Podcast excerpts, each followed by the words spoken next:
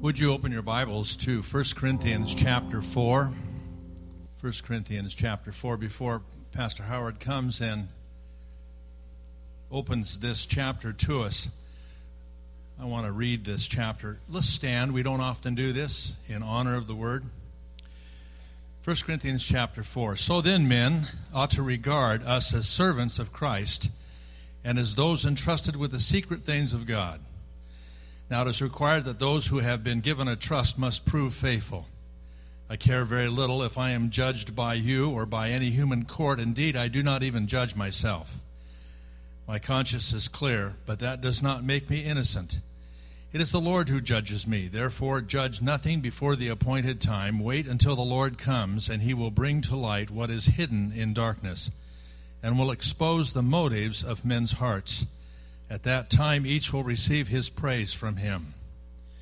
Now, brothers, I have applied these things to myself and Apollos for your, beha- for your benefit, so that you may learn from us the meaning of the saying, Do not go beyond what is written. Then you'll not take pride in one man over against another. For who makes you different from anyone else? What do you have that you did not receive? And if you did receive it, why do you boast as though you did not? Already, already you have all you want. Already you have become rich. You have become kings, and that without us. How I wish you had really become kings so that we might be kings with you. For it seems to me that God has put us apostles on display at the end of the procession, like men condemned to die in the arena. We have been made a spectacle to the whole universe, to angels as well as to men. We are fools for Christ but you are so wise in Christ. We are weak, but you are strong. You are honored, we are dishonored. To this very hour we go hungry and thirsty. We are in rags, we are brutally treated, we are homeless. We work hard with our own hands. When we are cursed, we bless. When we are persecuted, we endure it. When we are slandered, we answer kindly. Up to this moment, we have become the scum of the earth, the refuse of the world. I'm not writing this to shame you, but to warn you as my dear children. Even though you have 10,000 guardians in Christ, you do not have many fathers. For in Christ Jesus I became your father through the gospel. Therefore I urge you to imitate me. For this reason I am sending you Timothy, my son, whom I love, who is faithful in the Lord.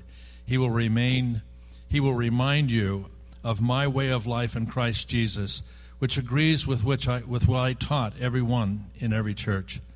Some of you have become arrogant, as if I were not coming to you, but I will come to you very soon, if the Lord is willing. And then I will find out not only how the, these arrogant people are talking, but what power they have. For the kingdom of God is not a matter of talk, but power. What do you prefer? Shall I come with a whip, or in love with a gentle spirit? May the Lord add his blessing to the reading of the word. Thank you. you may be seated.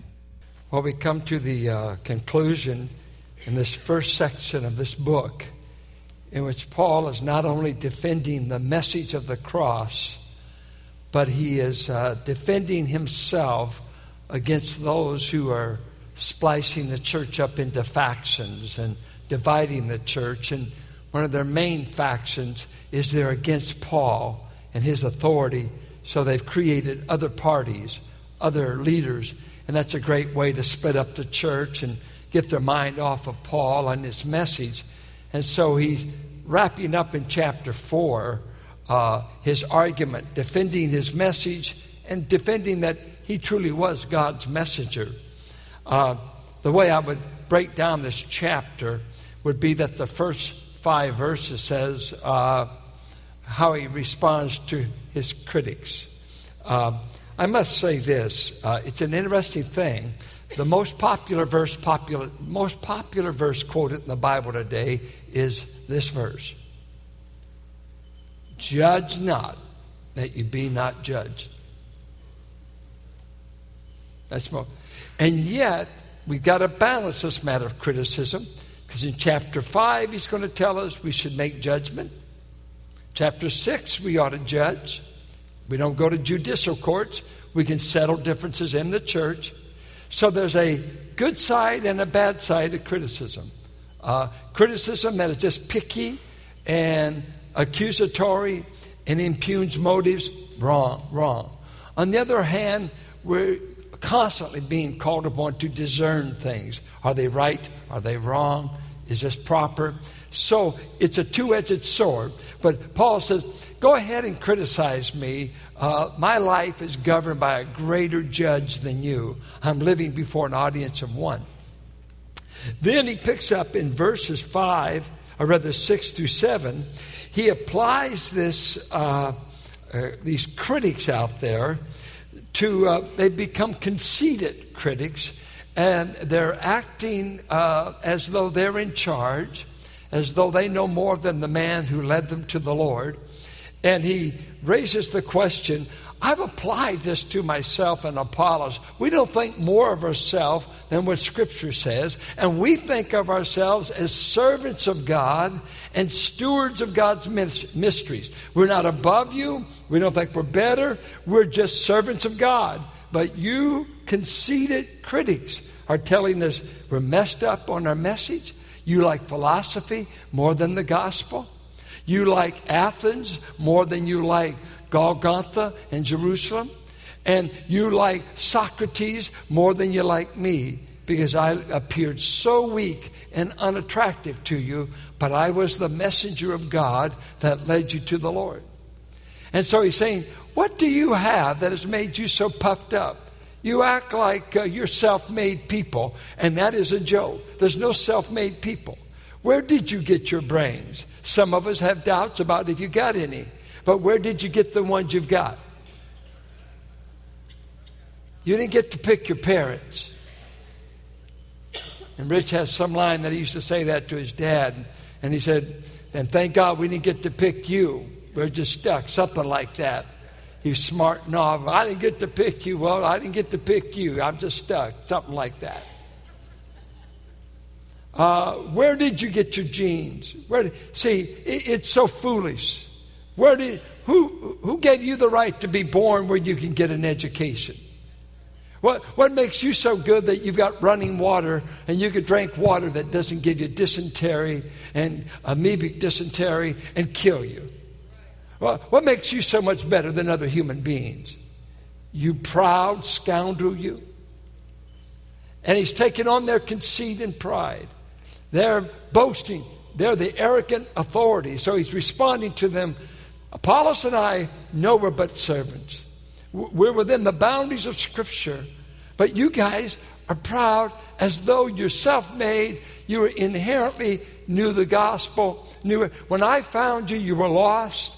You didn't know God. And now you've become these self made authorities that wants to straighten out an apostle of all people.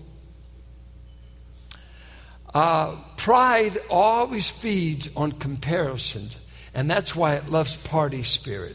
It loves factions. C.S. Lewis said, You seldom have pride where you don't have comparisons. Uh, you see, you're never contented to be good, you always want to be better. You know, it's like, it's sometimes disastrous to visit a good friend that has more than you. You were contented until you saw their new house. And, and you know, uh, even, you know, as preachers go through it, uh, God, you know, we have an apostolic touch on our life. And Bozo over here is running 200 more than us. It, it doesn't make sense. Have you heard him preach, Lord? I wouldn't walk across the street to get his album. And his wife is a little ugly. And then you come over here and you're barely running 35. And, and that, as that one guy said, you're having the best church you ever had. It's going down slower than any other church you've pastored. And, and we get in this all the time. I'm content until I see somebody that's got more. I'm content with my car until I see yours. I'm content with my kids until I realize all your kids have PhDs or doctors and are going to the moon. And my kids, I just cry if they pass their eye test. You know what I mean? And so he's saying pride, pride feeds on, I'm not just as good as you, I'm better. See, I'm better. So you got the birth of racism, chauvinism, uh, the economic class, rich, poor, uh, educated, uneducated. It goes on and on. It never ends. So he says, This pride, this, where did you get this puffed up attitude? Uh, I thought you were going to hell when I met you. I thought you were lost people. And now you've become critical authorities, even of me and Apollos. And then he uh, will settle down and pick up. And, we have these notes in here. Don't let me find any in the bathroom trash cans. Five bucks for everyone on you. We're going to track you down. I have a, a secret uh, ink in here with your fingerprints. Uh, and we do this to help you. If there's no help, let's don't waste the paper.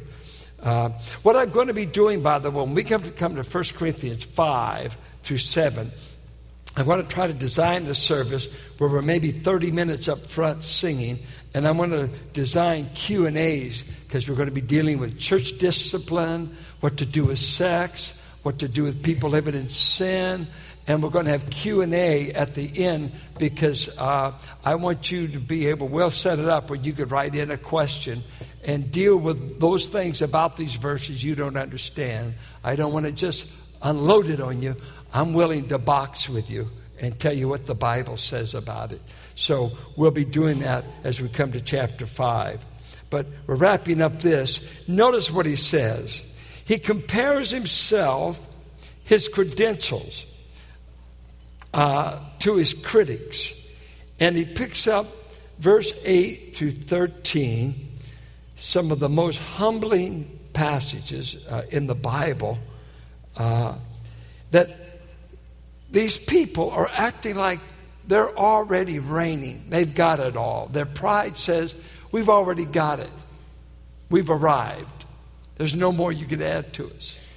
And Paul says, That's really interesting. I'm over here in warfare, and you're over here and complaining that the mall doesn't have the right kind of temperature. I'm over here in Iraq and Afghanistan fighting Al Qaeda and the Taliban, and you're over here squawking that the mall parking was too crowded. What keeps this country free is not shoppers at malls, but guys that put on uniforms and risk their life to fight the enemy. And here Paul says, I'm wearing the uniform, and my critics are hanging out at the mall complaining about the service isn't good enough. Watch what he does. Already you have all you want. Now, sarcasm is reeking in him. Already you have become rich. You have become kings, and it really is the word. You have become rulers. You're already ruling, like in the reign of Christ and that without us. How I wish that you really had become kings so that we might rule with you. This contrast, I'll just follow it. Uh, you have all you want. You're already rich. You're already reigning. Wow. For it seems to me that God has put us apostles on display at the end of the procession, like men condemned to die in the arena. You're over here acting like you're in the millennial reign of Christ. You act like you're already got everything He promised for the future. And I'm over here running with a group of men that we feel like we're at the end of a triumphal march of a general coming into Rome down the Appian Way. And what they did, the leader of the war, the general, and his key officers behind him, and the foot soldiers. And at the end, at the end, were people usually in chains. And the people that would wind up in the arena, either put against the gladiators or they would be put out there. They would often tie animal skins on them and unleash lions. So we're back here. We're at the end of the triumph, at the end of the march. We're headed for martyrdom. We're headed for the arena. We've been captured by Christ and willing to die for Christ.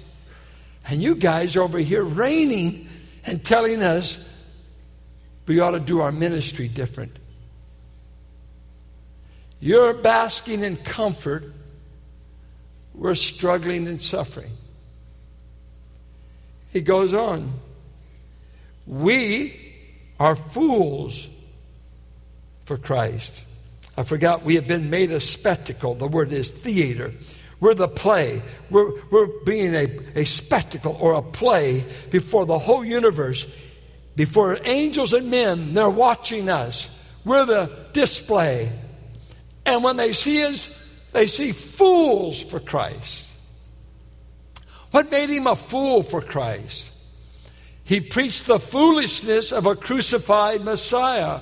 He preached the foolishness to Athens. You cannot have a criminal die in the place of men and that be attractive. When will you get more philosophical, Paul? When will you catch up on the latest uh, Socratic method and the latest thing Plato said?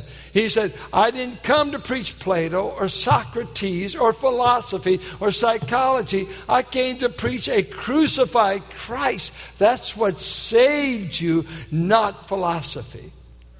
And I look like a fool and a moron. And I accept that reproach because the message itself makes us look like idiots. Are you ashamed of the gospel? He could say. In this marketplace we are today. Uh, we're here in the church and we can talk to one another and feel comfortable. But you know, as I talk to different brothers and sisters in the church, in their workplace, if they work in certain uh, settings, to be uh, someone that believes in family values, morals, sex is for marriage, uh, and if you've got any convictions about anything, you are totally politically incorrect you will be put to the sideline, get out of the way, catch on, get sophisticated. We don't want you, we don't want the cross. We've even had people write us take these crosses down. We're offended by them. They don't like them. They say it's right in their face as we go into Highway 4, take down the crosses. And there's much of church uh, philosophy out there that says, Take away everything that will offend a visitor. Take, there's many churches got rid of Bibles, get rid of the blood song for sure. I don't think we get rid of it. I think we tell you what it means. We want to tell you what it means, and we don't make fun of your ignorance so that if you bring your family, your friends, neighbors, we deserve to tell you what the language means. And, and we should not have church to bash sinners. I don't believe that. If you're a homosexual, if you're an adulterer, if you're a thief, you're welcome. You're just in sin and you need Christ. And we'll love you in the meantime. But we don't have to apologize and bash you. We're not in the bashing business. Christ said, I already found you condemned. I don't have to waste much time on getting you condemned. It's getting you saved is the hard work. So we don't want church to be, I hope he bashes our latest politician. Oh, you'll do that at the polls. I don't need to do a sermon on it. Right? He said, We're fools because we identify with a foolish God if you consider the cross foolish. But you guys are so wise and sophisticated. You, you guys have the swagger. You probably are running for office. We are weak, but you are strong. What a contrast. I own the weakness of the apostolic preaching of the cross and my role. I accept it, but you guys are so strong. Uh, you are honored. We are dishonored. To this very hour, we go hungry and thirsty. We are in rags. It literally means scantily dressed, even naked. We are brutally treated. We are homeless. We work hard with our own hands. When we are cursed, we bless. When we are persecuted, we endure it. When we are slandered, we kindly answer. Up to this moment, we've become the scum of the earth, the refuse of the world. It's kind of interesting. I, I wanted to get the difference there. Uh, the first one, the scum, uh, it means that which is removed with thorough cleaning, like doing the dishes. You know, I think of a dried egg yolk. I'm just the dried egg yolk. That's what I want to get them under the water quick. I don't want to get hard. He said, We're just that. And the other one means to scour, like with a, a SOS pad, a pan. All that's remaining in that pan, we're, we're just what you throw out in the garbage. We, we know we're in the garbage heap of human worth and status. But it sure is terrible when the people we led to Christ look on us that way. He's taking on church people's attitude. And uh,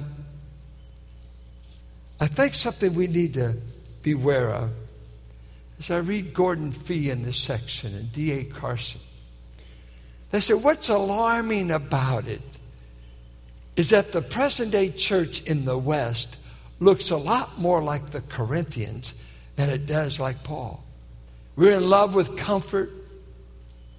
We've got more than any other civilized country, the average man. And uh, we're just set up to be Laodicean.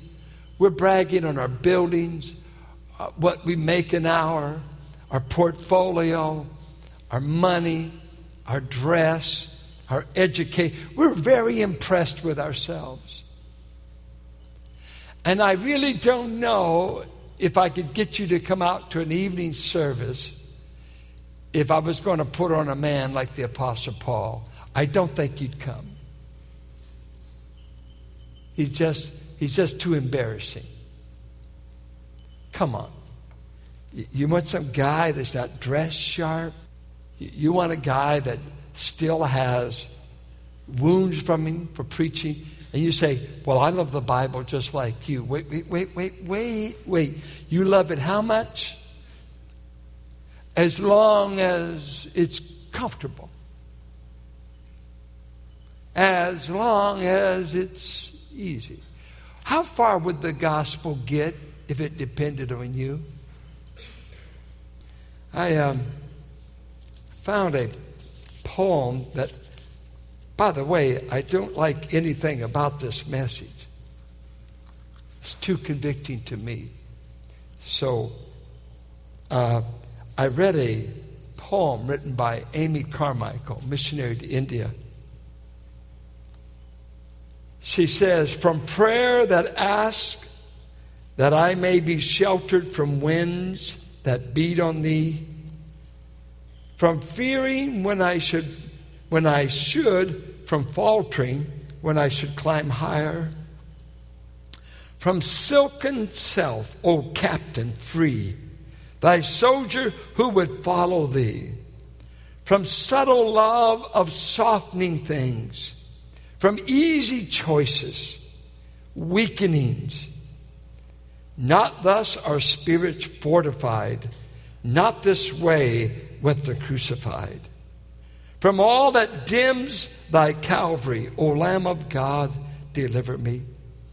Give me the love that leads the way, the faith that nothing can dismay, the hope no disappointments tire the passion that will burn like fire. Let me not sink to be a clod. Make me thy fuel, flame of God. Let me read another one of her famous poems that she writes Hast thou no scar, no hidden scar on foot or side or hand?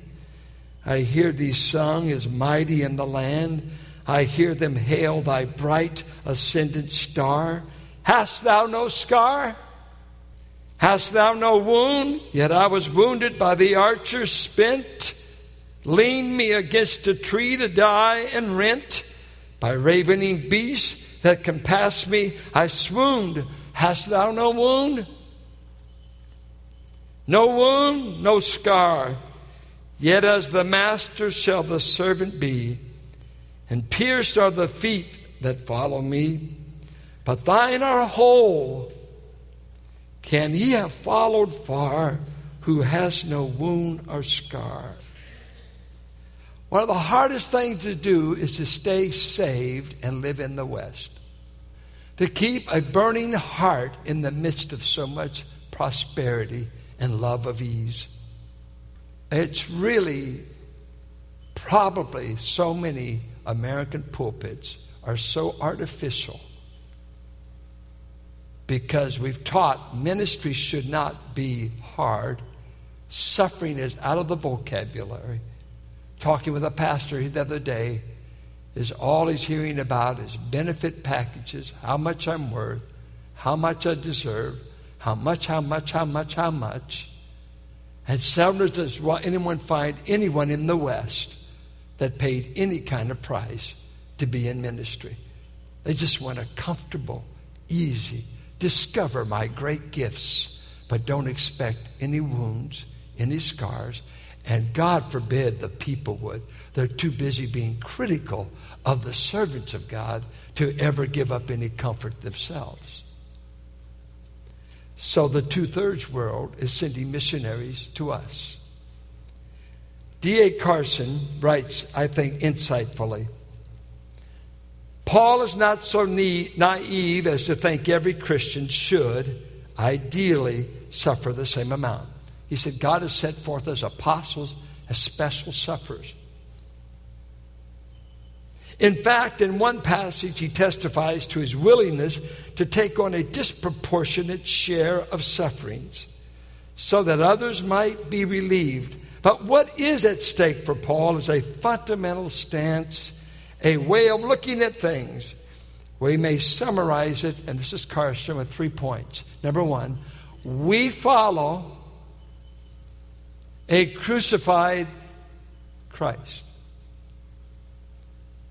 My life's calling is not to be the CEO of a corporation where the bottom line is profit. Piper writes in the same area when he argues we are not professionals, and his point is you don't pay professionals to be martyrs. You don't pay professionals to sometimes work without adequate pay and go through a whole lot of hell in order to rescue men from hell. You, you don't sign up for that. You don't go to Harvard to become a sufferer. And yet, Paul could say, I tell you, Timothy, if you choose to be godly, hear your father in the faith, you will suffer persecution. 2 Timothy 3:12 who in the world wants to pick up the responsibility of preaching, teaching, pastoring, evangelizing if the, the price is too high? Wait, wait. Are we not called to follow a suffering Messiah? You didn't get saved with him sitting on a throne in the suburbs of heaven. You didn't get saved because he was afraid of pain, suffering, alienation, spit, rejection. You got saved because God Himself said, It will cost me a lot to save one sinner, and I will pay the price. That's who He calls us to follow. I'm not following Bill Hybels, and I'm not following John MacArthur. I'm following a crucified, risen Messiah. And no sacrifice for this Messiah should ever insult me to make.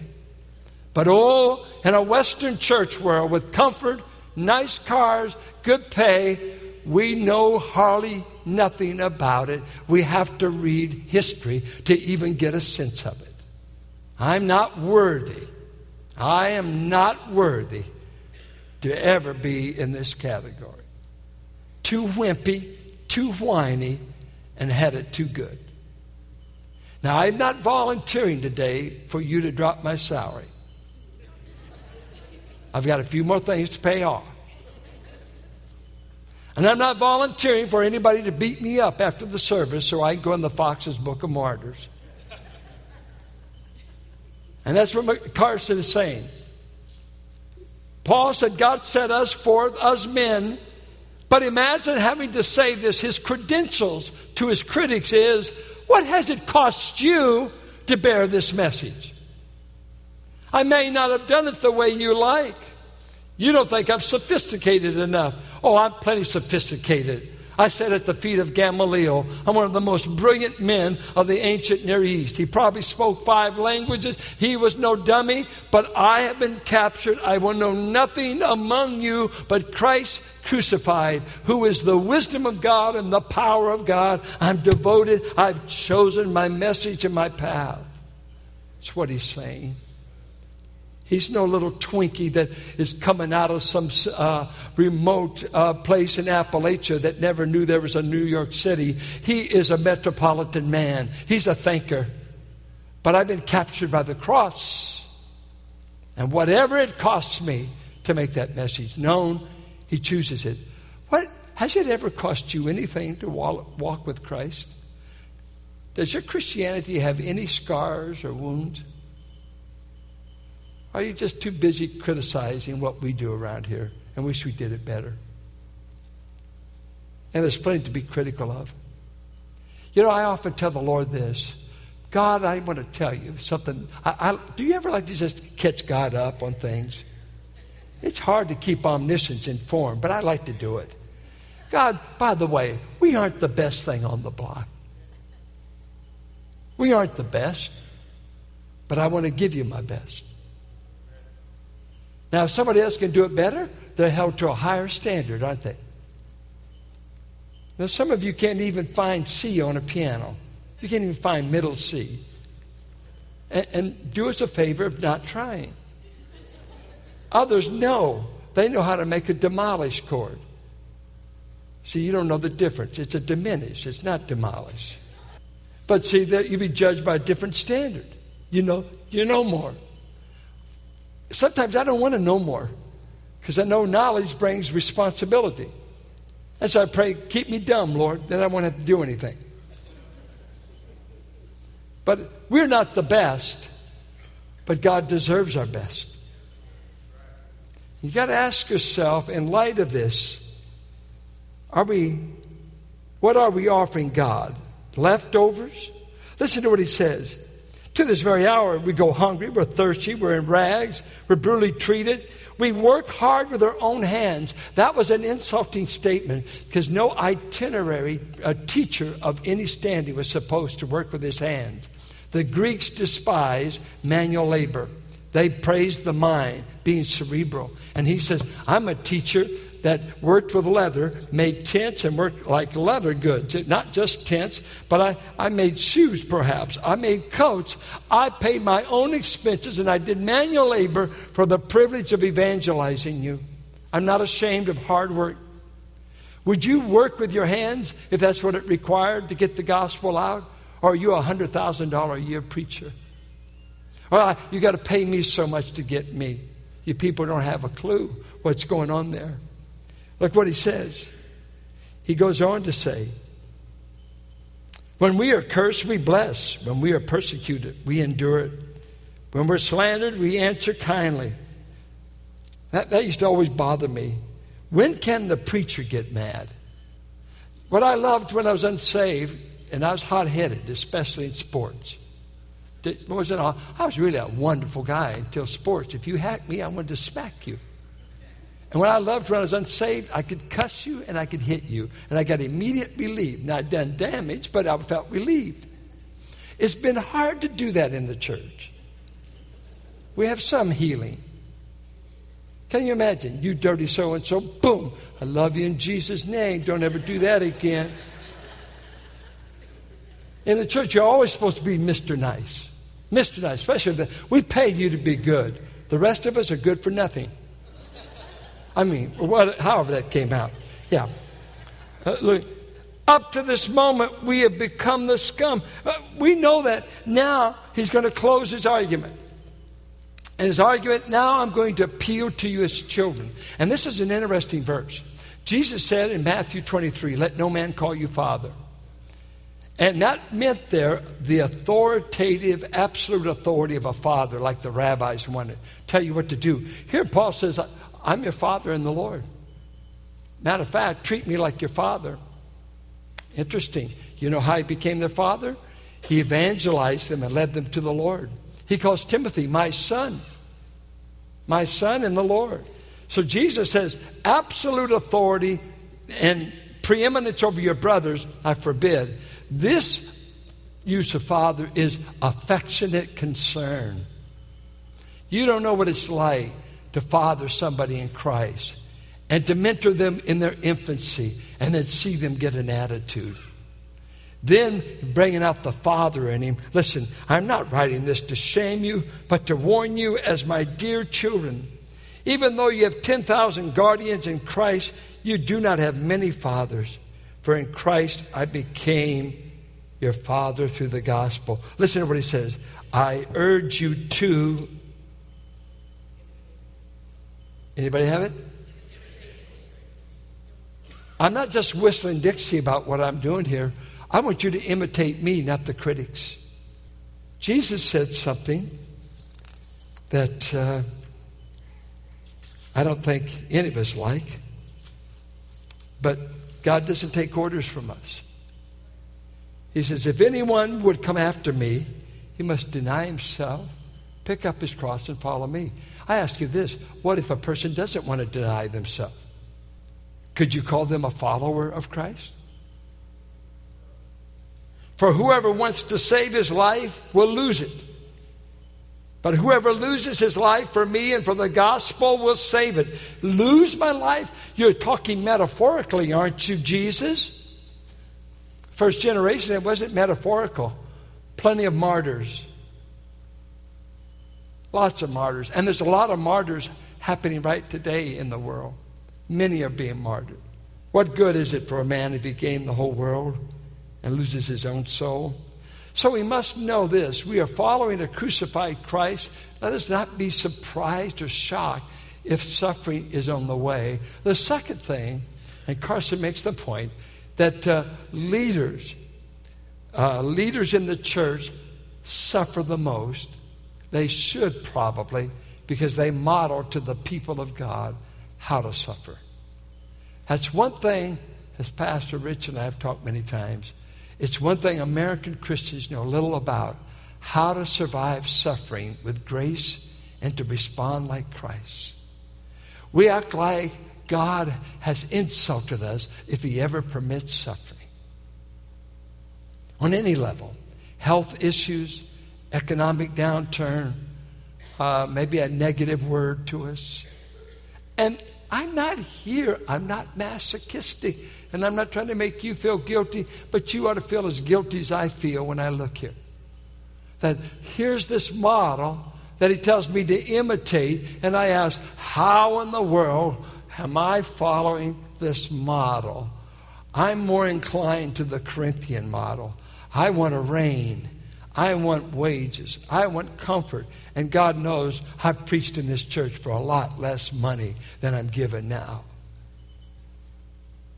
And those are my glory that I preached the gospel without a salary. And God met my needs anyway. And so I'm not a hireling because you're good to us. But does it not make me accountable for what I have? To not be conceited, not to be proud, not to hoard, not to think, well, I, I, get a good check because I am somebody, you know, I'm worth a lot. No, no, no, no. It's why I cannot be around any kind of ministry that's sacrificing without melting my heart and say they must love the message. They must love Christ. Because the test of New Testament leadership is how much would you suffer to do your job? Are you that committed? And he weeded out a lot of people. And Jesus said, That's fine. You'll have to deny having a big retirement account as your goal if you follow me. I think of, Veda Landry in this church. She and her husband both raised on the mission field by both missionary parents. And I met her parents one year. There's just a quality when I meet those kind of people. I'd give up anything to make Christ known.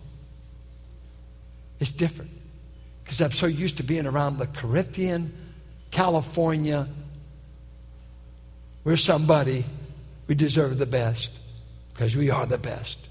And I'm saying, God, keep me in the midst of such arrogance and such lukewarmness.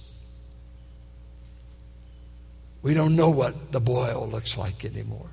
We're so used to tame Christianity.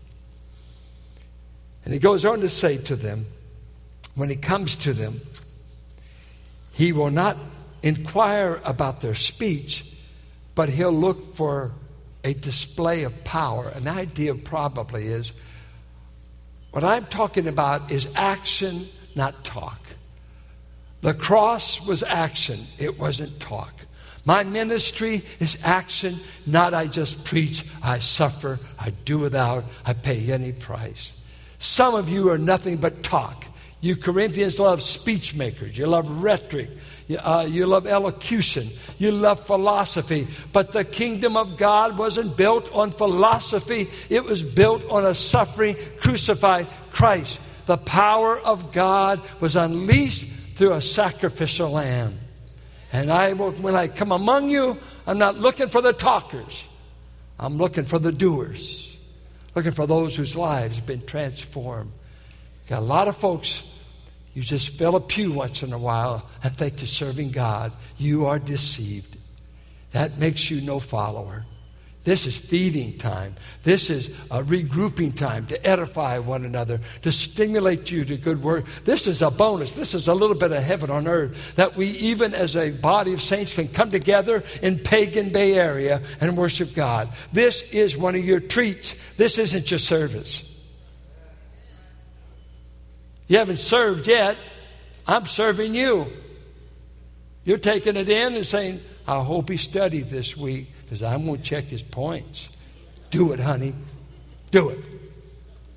I've been doing it 39 years. I ain't afraid of anyone taking notes because I studied all week. Bring it on. I ain't guessing. I didn't start this church to play Pope. You don't rent a dance hall with skunks under the floor and beer cans on the exit to be impressive. I just thought the gospel's worth bringing to the Bay Area. And what we have now, I'm not in love with. It's just a means. We still got to get the message out, whatever it costs. I made a note there. I don't want any of you music people to go zonkers because you say, Ooh, he's finally agreeing with me. We ought to sing more of the hymns, and we should. But I'm gonna, I want to clarify a point. When I said on my notes there, we don't sing some of these songs. I'm not talk, making a big boast. What I mean, we don't sing the sentiments of songs that uh, if you're under 40, you've never heard them because uh, you grew up on bands. Uh, but did you ever, I mean, hear a word like this? Wait, wait, wait, wait. Now, now listen, listen to me, everybody. Listen. Don't you look. Did you ever, in a meeting, have a meeting close and they would sing this not at the beginning of the service, it's the worst time to sing it. But at the end of the service, you sang, I, let me see, I want to get the first stanza. I think I typed it down here. Let me see. I'm confused. And the church said, Amen. I knew you would. That's why I appreciate Paul and the Corinthians. I surrender all, all to Jesus. I don't know if I'll give it. It says, I freely give. You know why we don't sing that song? Because we're a bunch of liars if we're not willing to give Him everything. I will ever love and trust Him in His presence daily live. I surrender all except the unsaved girl I'm going with that I'm having sex with. Uh, I surrender, but it doesn't mean I got to be pure. I, I surrender, but I won't tithe. Oh, you liar, don't say surrender then. Church is a terrible place to lie. Wait till you get outside. Lie out on the parking lot. He won't strike you as quick. But I remember when God was tugging at my heart as a kid. We'd sing that, and I was actually thought the words were supposed to be true of me, and I I was wrestling with breaking up with a gal. I was wrestling with, he's going after everything I like to do fight, steal, and make out. Said, You mean if I follow you, Jesus, I got to break up? Yeah. Whew. What a sacrifice at the foot of the cross. I got to get up, smacking the guy once in a while. Yeah. You're not that good anyway. You better before you get killed. We amplify all sacrifices. And we look like martyrs in our own eyes. I surrender all. All to thee I freely give. I wonder if I could sing it today. We used to sing this song. I could never get through it. At a youth camp in 59, they used to sing this at the end of the service. That's where I surrendered to be a a teenage preacher, 15 years old, knew nothing. But it went this way it may not be on the mountain's height or over the stormy sea. It may not be at the battle's front. My Lord will have need of me.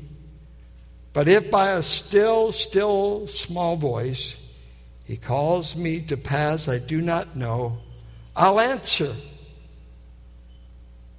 Dear Lord, my hand in thine, I'll go where you want me to go. And here's the refrain I'll go where you want me to go, dear Lord. Over mountain or plain or sea. I'll say what you want me to say, dear Lord. I'll be what you want me to be. Jim Snyder's in this church. He was at that camp with me. He was meeting girls at the soda fountain in Dayton and everything. And the guys, that's four of us in a tent. They were nearly embarrassed. They never saw a man weep so much. I was just a teenage punk. I wept for five days. I never wept more in any time of my life because I was trying to say, I'll go. I don't know where it's going to be, but I'll go. I'll be. I don't know what you want me to be, but I'll be. I'll say whatever you want me to say. And I left that camp driving a stake down. You be the boss for the rest of my life, and I'll do whatever you say. And that's what I'm trying to keep today. If it's to start in another dance hall, resign this church. Uh, just this week, one of our men directed me to a pastor of a large church, Southern Cal. Resigned it after 16 years. Thousands of people. Wants to go to Thailand to help rescue girls out of the sex slave market. You fool for Christ! You're in Simi Valley. You've got the bucks. You've got the paydays. Man, you're a national known speaker. Don't be an idiot and go over and save girls from being prostitutes. You idiot! And he says, I think if I could rescue one girl from being turned into a prostitute at the age of 11, my life will not be in vain. And the rest of us are hoping we get a church that big and we can be that slick and we can be that popular. And he, in the midst of all of it, says, No. Let me end. Teddy Roosevelt in Paris gave this great lecture, and I lift one part of it. It is not the critic who counts, not the man who points out how the strong man stumbles or where the doer of deeds could have done them better. The credit belongs to the man who is actually in the arena, whose face is marred by dust and sweat and blood, who strives valiantly, who errs, who comes short again and again, because there's no effort without error and shortcoming. But who does actually strive to do the deeds? Who knows great enthusiasms? Great devotions, who spends himself in a worthy cause, who at the best knows in the end the triumph of high achievement, and who at the worst, if he fails, at least fails while daring greatly, so that his place shall never be with those cold and timid souls who neither know victory nor defeat because they won't get in the arena. They're too busy criticizing those in it. Paul says, Corinthians, you might be reigning, but I'm suffering because I'm following a crucified Christ. And I say to you, who are you following? Who's your model? Paul tells him, imitate me, be willing to suffer, and God will take care of the amount, the kind, the place. But at least say, I'll follow Jesus. Take this whole world, but give me Jesus. No turning back. No turning back. Our Father, we daily want to surrender all and not act as the masters or the captain of our soul. We want to be that under rower that takes orders. You're the boss. You're the captain. You're the navigational chair. We don't know where to go. We don't know anything in a confusing world. You do. Father, at least let us not despise suffering for the sake of the cross.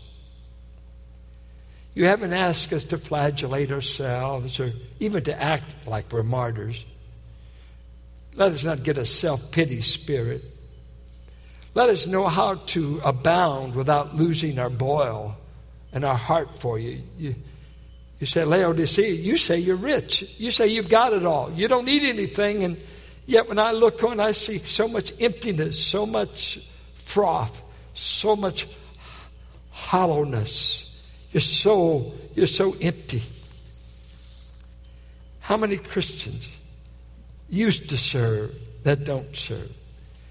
How many uh, in this place are spectators? Basically, a lot of them good people, Lord, but they've never got in the yoke. You don't get anything done through them. They're just not available. They don't want to fail. They want to look good.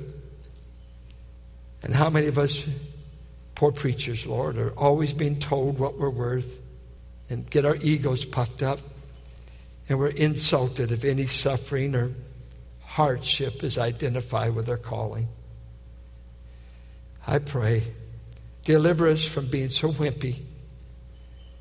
let us pray for a suffering church all over the globe, praying for uh, the underpaid missionary, the neglected pastor out in some remote area, expected to do everything and please everyone.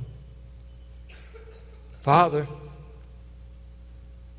you through thick and thin have seen fit to put me among a people that at sometimes I feel are bearing me to heaven on beds of ease. I've been treated so well.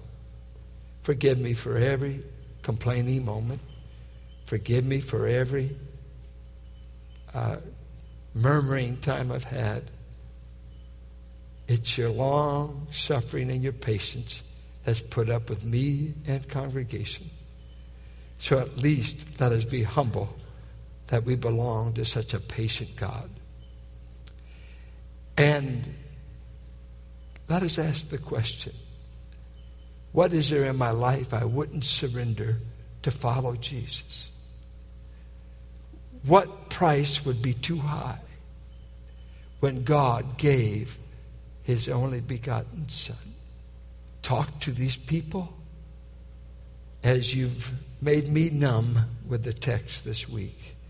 I feel unfit to deliver it. But I preached what you said, although I do not claim to have imitated it yet. Go with us. Help us to think on you and the suffering you were willing to go through to make us your own. In Jesus' name, amen.